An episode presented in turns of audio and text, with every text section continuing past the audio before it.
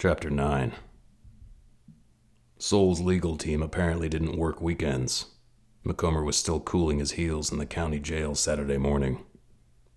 No, he hasn't heard back from his lawyer. Deputy Jailer Jim Gardosi at the other end of the phone couldn't keep the snark out of his voice. I'm sure he'll be here when you get here. Since I had time on my hands, I decided to have breakfast at Lupe's, the Mexican restaurant around the corner from the jail. Maybe a big plate of huevos rancheros and a stout cup of Lupe's coffee would shake something loose, get me thinking about where to look for Sarah next. Lupe and I went way back, but not like you think. I've eaten lunch at Lupe's two or three times a week since I became a PI. Since Gracie's death, I ate dinner there when Katie or the other siblings didn't provide a meal for me, and I didn't feel like facing my empty, silent house. Dinner at Lupe's was a way to be around people without having to speak to them or have them know how much my heart was breaking.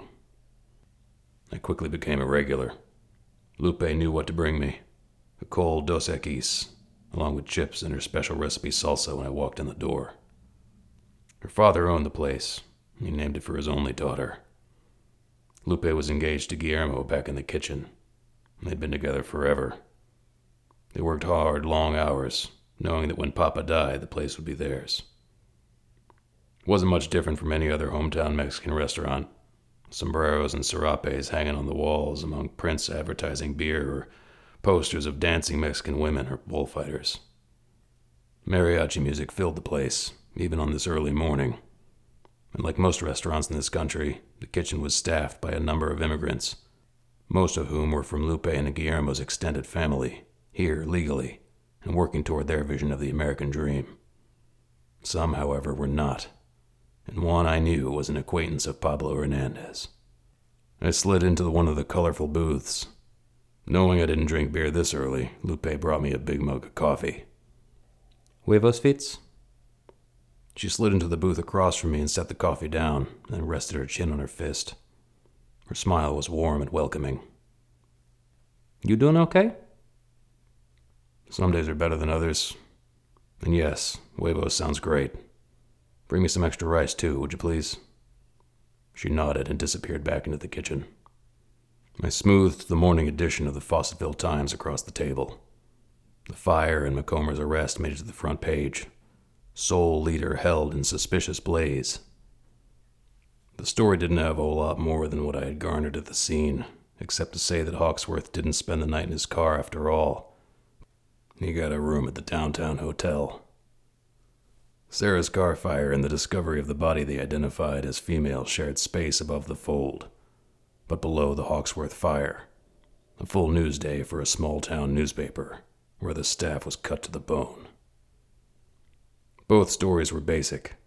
I could tell from the style that the reporters had, for the most part, regurgitated the police report. No hard questions, no talking to anybody at the scene. They also didn't make the connection between Sarah Pelfrey and Chase Hawksworth something the editor would regret once it was known. The car fire story also did not make the leap that the body could have been Sarah's. I knew, though, there was simply no time for follow up stories or any investigation of substance. It did, however, make police investigation easier, without some goddamn reporter dogging their every move. I made it through the sports pages and was halfway through the comics before Lupe came back with my breakfast. She set my plates down and slid back into the bench seat across from me as I dove in with my fork. It's good, yeah? As always. Hey, Alejandro Mendez. You still working here as a line cook? She rolled her eyes in disgust. Her voice dropped to a whisper. He was, until that detective, Joe Barnes. He came in here yesterday and accused him of having something to do with some woman missing. What happened? That cabron comes in here and demands, all tough and pushy, to speak to Alejandro back in the kitchen. Papa was working the bar, the place was packed. Then all I hear is these dishes breaking and yelling. What did they say? All I heard was some woman named Sarah was missing and probably dead, and if Alejandro knew anything about it, he needed to come clean. If he didn't, Alejandro would be charged as an accessory. Shit. I tried to sound concerned for Lupe's sake but Barnes's methods didn't surprise me. Barnes was a believer in the theory that he talked to you because you had a connection, however tenuous to the crime. And if you had a connection, he had a convincing way of making you believe you were probably guilty in some way. It generally worked. Barnes cleared most of his cases. I only knew of three that were reversed on appeal. Not a bad average. Listen, I know Alejandro doesn't have the best guy and people as friends. I warned him more than once about that Pablo Hernandez. Told him to keep him out of my restaurant. Yesterday I had to run back there and tell Senor Barnes to leave. By that time, Alejandro already left out the back, and we had to redo a dozen orders. What's all this about? Have you seen today's paper? I folded the copy of the Times over so she could see the car fire story. She read through it quickly and let out a gasp. I leaned in close. What the story doesn't say is that that woman who owns the car was supposed to testify against Pablo Hernandez two days before this happened. He took a plea, but she disappeared from her job, and this dead body was found in the back of her car. The police think someone associated with Pablo Hernandez may have Sarah. She could be in serious danger, or she could be dead. Oh, Fitz. How awful. So the police think Alejandro knows where this woman is? I shrugged. They're shaking the bushes to do anything to find her. Alejandro is a friend of Guillermo's little brother, who does the dishes for us. I'll go back there right now and let Guillermo know he's not to come back. I can't have this kind of person in our kitchen. Hang on, Lupe. He may or may not have anything to do with Sarah's disappearance. If he shows up, though, have him call me, okay? The bell above the door rang, and Lupe craned her neck to see who it was. Customers, I need to run. If I hear from Alejandro, I'll let you know. She slid out from the booth and rushed off to seat her guests, and I finished my breakfast. A few minutes later, since I didn't need to worry about losing track of Macomber, and Barnes had already chased off Mendez, I was on my way to visit the Nagy and Wheelerson farms. I didn't think they had anything to do with Sarah's disappearance, but you never know. If nothing else, they might give me more insight into Steve Macomber. James Nagy was tall and thin, like a runner. He had a graying beard down to the middle of his chest, and what was left of his ponytail was long, stringy, and gray. His wife, Marta, was short and plump. The morning breeze blew her long, gray, curly hair around her face. Both wore faded jeans, tie dye Grateful Dead t shirts, and muddy boots. They were walking towards the barn with buckets of grain when I pulled up in the excursion. A flock of orange chickens scattered, clucking loudly, when I stepped from the SUV. Good morning, friend. Nagy extended his hand and grinned. I had a feeling everybody got this greeting. I handed him a card and introduced myself. I'm looking for a woman named Sarah Hunter Pelfrey who's been missing for several days. She has connections to Chase Hawksworth, I know you have an active civil lawsuit against Mr. Hawksworth and his company. I was wondering if you'd ever seen her. Marta Nagy brushed a wisp of gray hair from her face. She slung a handful of grain at the chickens around us, and her words were curt. I don't know anything about Mr. Hawksworth's friends or who he associates with. I only know the damage he's done to our family and our home. I pulled a photo of Sarah from my back pocket. Look familiar? Nagy and his wife both shook their heads. No, I can't say that she is. Let me ask you this. When did you decide to file your lawsuit against full bore drilling? We originally didn't like the idea of drilling being so close to our house, but Carlisle Wheelerson and Hawksworth, they assured us that all safety precautions would be taken and our water would be safe to drink. We started noticing a smell, awful smell to our water right after construction on the site began, but, you know, we live in the country. Sometimes well water has a smell to it, it can be full of iron. that's why we moved out here. We wanted to escape from the city, raise our own food, drink water that wasn't contaminated by the government with chlorine. We lived here Anna's whole life, raising our chickens and goats and our vegetables. And when Anna started feeling ill, losing weight, and having all these aches and pains, I thought it was the flu, but it never seemed to go away. When we learned she had leukemia, that's when we filed suit. You ever heard of a man named Steve Macomber?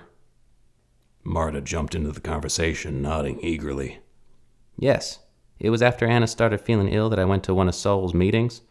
That's where I learned about the horrible things that fracking can cause, especially about the water contamination. Macomber came out and showed us how bad our water was. He took his Bic lighter and held it next to our faucet and then opened the spigot. You should have seen the blue flames. We're watering all our livestock with water we've had to have brought in now not to mention all the bottled water we drink and cook with. What was your overall impression of Macomber? Nagy scratched his beard pensively. He certainly is committed to his cause. And not just because he's young, he's willing to do anything to stop fracking wherever he finds it. Anything? That doesn't bode well for the arson charges against him. We joined Soul right after Anna was diagnosed, but uh, our activity in the group has been limited to financial support or volunteering at the office behind the scenes. Nothing like the effort Steve has shown. He's fighting for us day in and day out. I can just tell. What do you mean? Nagy stopped and thought for a moment. Honestly, I haven't seen Steve in action for a while, but we do speak to him on a regular basis. It's in his commitment. You see it in his eyes. He always asks about Anna and reminds us that he's doing this for her and every other kid who's been poisoned by hydraulic fracking. Marta jumped in again. Our lawyer felt it would hurt our chances in court if we showed up at the protests at Hawksworth House. As much as we would like to take a stand about what's occurring in our community, it's more important to get Anna healthy and have her medical bills paid. How often do these protests occur? We used to get a daily email asking for folks to come out and hold signs, but I have no idea how many actually show up. Are you aware he filed a restraining order against Soul to stop the protests? He shook his head. No. Come to think of it, we haven't gotten an email in about a week. Anna hasn't been doing very well, so we haven't been into the office to volunteer either. That would fit Hawksworth's claim that he'd been seen regularly at the end of his driveway, and lent even more credence than Macomber set the house on fire. Apparently, Macomber was willing to take a chance on getting arrested, but didn't want Soul's rank and file to do that. How many members of Soul do you know? Is it possible that the woman I'm looking for is a member? The two aging hippies looked at each other and shrugged. I suppose anything is possible. Marta stuck her hand out. Let me see that picture again. I handed it to her and she held it close, examining it. It wasn't the best picture. Alicia Linneman pulled it off the DMV database and gave it to me when the case began. I don't think I've seen her. I'm sorry. Sarah's car burned Friday, and they found the body of someone else in the trunk. Last night, somebody burned Hawksworth's house down. Macomber was arrested. Grain slipped from between Marta's stubby fingers and she gasped. Her husband didn't react. You're not surprised. Nagy pulled at his beard again.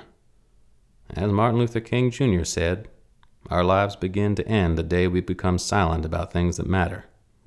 This obviously matters to Steve. You think he did it then? Nagy smiled, but it wasn't the friendly one that originally greeted me. Who knows what steps a man will take to bring justice into this world? Thanks. I'll be in touch.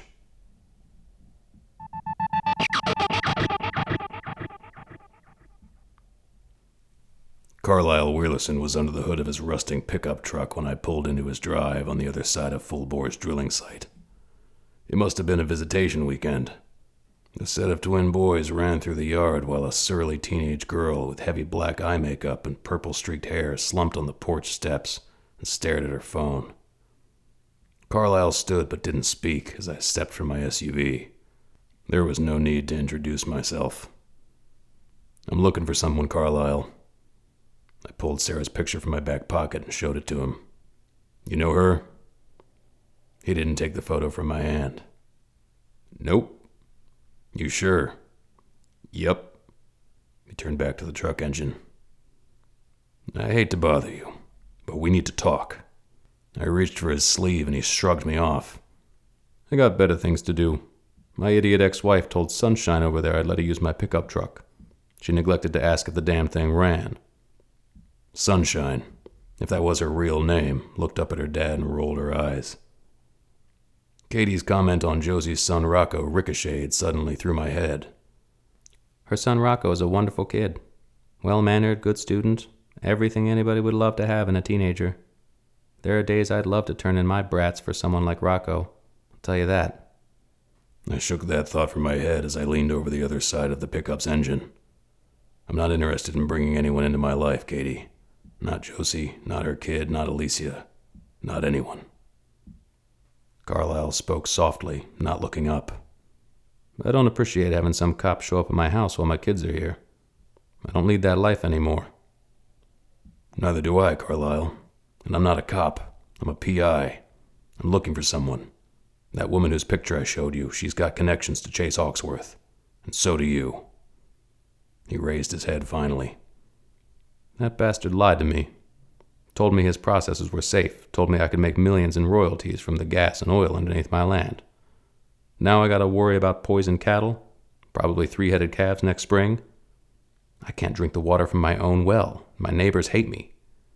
I have to practically beg Darla to let the kids come over because she's convinced they'll be poisoned by walking in the fucking door.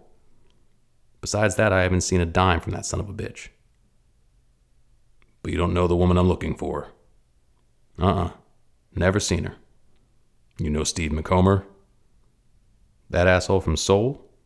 He and a bunch of his idiot followers stood at the end of my drive with signs that said I was collaborating with the enemy, ruining the land. If there's anybody who cares about the land, it's farmers. We make our damn living from the land. I got taken by Chase Hawksworth. That's why I filed the suit, but they don't want to hear that. Soul and Macomber just want to get their names in the paper and on TV. Was this woman in the group who came to your drive? He looked again at the photograph. No. What did you do when they showed up? He looked me hard in the eye. I didn't do a thing.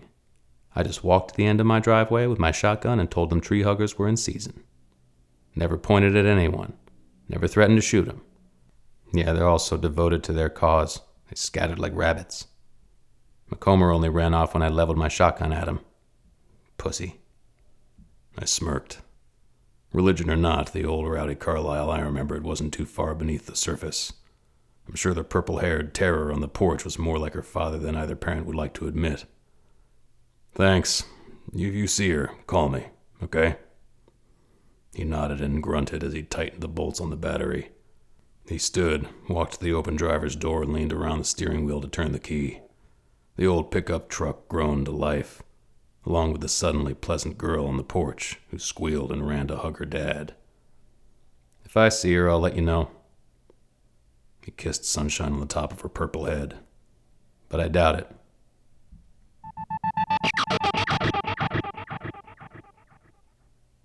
Before I visited Macomber in jail, I wanted to know exactly what I was facing. To do that, I'd need a little more inside information than just what a public record search could give me. Maybe I could talk Barnes into meeting me for a cup of coffee. That's one of the FPD's two detectives. He was probably investigating the arson on top of the car fire. I found him at Puccini's, sipping espresso and reading the Fawcettville Times in one of the red booths near the window. College students filled the tables, and young parents with their kids in expensive strollers lined up for their whipped cream covered lattes. A far cry from when it was the purview of unemployed or retired steelworkers and the older Italian residents from the New Tivoli neighborhood. Fitz. Barnes nodded as I slipped into the booth, the cannoli in my own espresso. Barnes? He smacked the newspaper page with the back of his hand. This paper is a piece of shit. They left the word search out again. What's up with you? I'm still looking for Sarah Pelfrey. Yeah, so are we.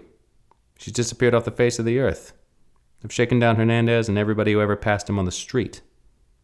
I heard about your visit to Alejandro Mendez. He smirked. The undocumented Senor Mendez and all his buddies say the same thing. They haven't seen her, they don't know her, and they don't know of any plot to hunt her down or kill her. If she's not dead already, I've called her several times. I get no answer. There's no voicemail set up either. It's probably a burner phone. It's probably been thrown out already. He tapped his fingers on the table. You think Hernandez got to her, and anyone who knows is just scared to say anything? He shrugged in acknowledgement. Maybe. But she's turning into a person of interest, if not a suspect, the longer she stays in hiding. We haven't got any other leads on who that body is either although Doc Lamberto did confirm the victim was transgender. Said it was a male pelvis. There's nothing in any database with the name Tommy Lynn attached to it, so we have no clue of our victim's real name. We're waiting on DNA results, which could take weeks, along with confirmation on the serial numbers on the breast implants. So we're stuck in neutral right now. I filed that information away and steered the conversation back to Sarah. Would you come out of hiding if an admitted murderer was looking for you? I don't know. There's no cell phone activity and no credit card activity. Her father claims he hasn't seen her. Pretty suspicious behavior from both of them, if you ask me. Didn't Miss Linnerman offer her a chance to go into witness protection? Maybe that's where she went. He slurped his espresso. She did, and Sarah turned it down. She's not the brightest bulb in the Christmas tree. Somebody's keeping her hidden then, for whatever reason. Maybe I'll call the feds. They won't tell you anything if she is. You know they won't. I shifted gears, trying to sound as nonchalant as possible. You working the Hawksworth fire? Yeah, that Macomber idiot we're holding did it. No doubt in my mind. Why do you say that? For starters, he had a confrontation with Hawksworth before the fire started, and as the violation of the restraining order that he stay 500 feet away. He's also got ties to some of the nastiest eco terrorism groups in this area. He was implicated in the three firebombing cases in Pennsylvania, but his lawyers managed to get him acquitted. None of those tree huggers realize there's people's jobs and lives at the other end of the shenanigans. Macomber's just as bad as the rest of them. Barnes stopped pontificating just long enough to take another sip of his espresso. His attitude wasn't much different than a lot of Fawcettville. Out and out arson was one thing, which deserved to be punished, but folks needed jobs, and fracking provided those jobs. And while no one wanted their lands ruined or their water poisoned, if this arson could be traced to Soul or Macomber, there wouldn't be very many folks on their side for very long. It was a long, tight wire walk to take. Barnes sat his tiny white cup down. So, what's this I hear about you and Madam Prosecutor? What? Come on, Fitz. Jones said he and his buddy were drinking with the two of you Wednesday night. Said you were pretty shit faced and he had to drive your truck home. She brought you home in her car, but you never saw her leave. Then yesterday, when you and I talked, you were at her office, right? Jesus, why is my life so fucking fascinating to people? In the years before I'd married Gracie, I'd been caught doing the police chief's wife, Maris Monroe. I wasn't the first one. I was just the first one to get caught. My lieutenant engineered my retirement a few minutes before the former chief, Nathaniel Monroe, could fire me. But it was a story that never seemed to die. Working with local divorce attorneys, I often had wives show up in my office who wanted to pay their husbands back in the same way they'd been betrayed. Before I married Gracie, I'll admit, I indulged in one or two sessions. Okay, more than several. On what came to be called my fee couch. But after our marriage, some jilted wives still didn't want to believe that I took the forsaking all others part of my wedding vows very seriously. It pissed Gracie off on more than one occasion and was one reason she insisted I hire Mary Margaret. I am not sleeping with Alicia Linnerman. Why do people come up with this stuff? He wasn't buying it. You tell me. You met her at her office Friday, and some of her staff said they heard you two arguing. She's been dating some mysterious man she won't tell anyone about. One of the assistant prosecutors told me two, sometimes three times a week. Everyone in that office thinks it's you. Everyone at the cop shop, too. Oh, Christ almighty. I ran my fingers through my hair in exasperation. I hate small towns. You can tell me, Fitz. Won't go anywhere. Yeah, right. I tossed back my espresso and wrapped my cannoli in a paper napkin. I'm out of here. I gotta go talk to Macomber. Why the hell would you want to do that? I simply smiled and downed my espresso. You never know what secrets that tree hugger has in his past.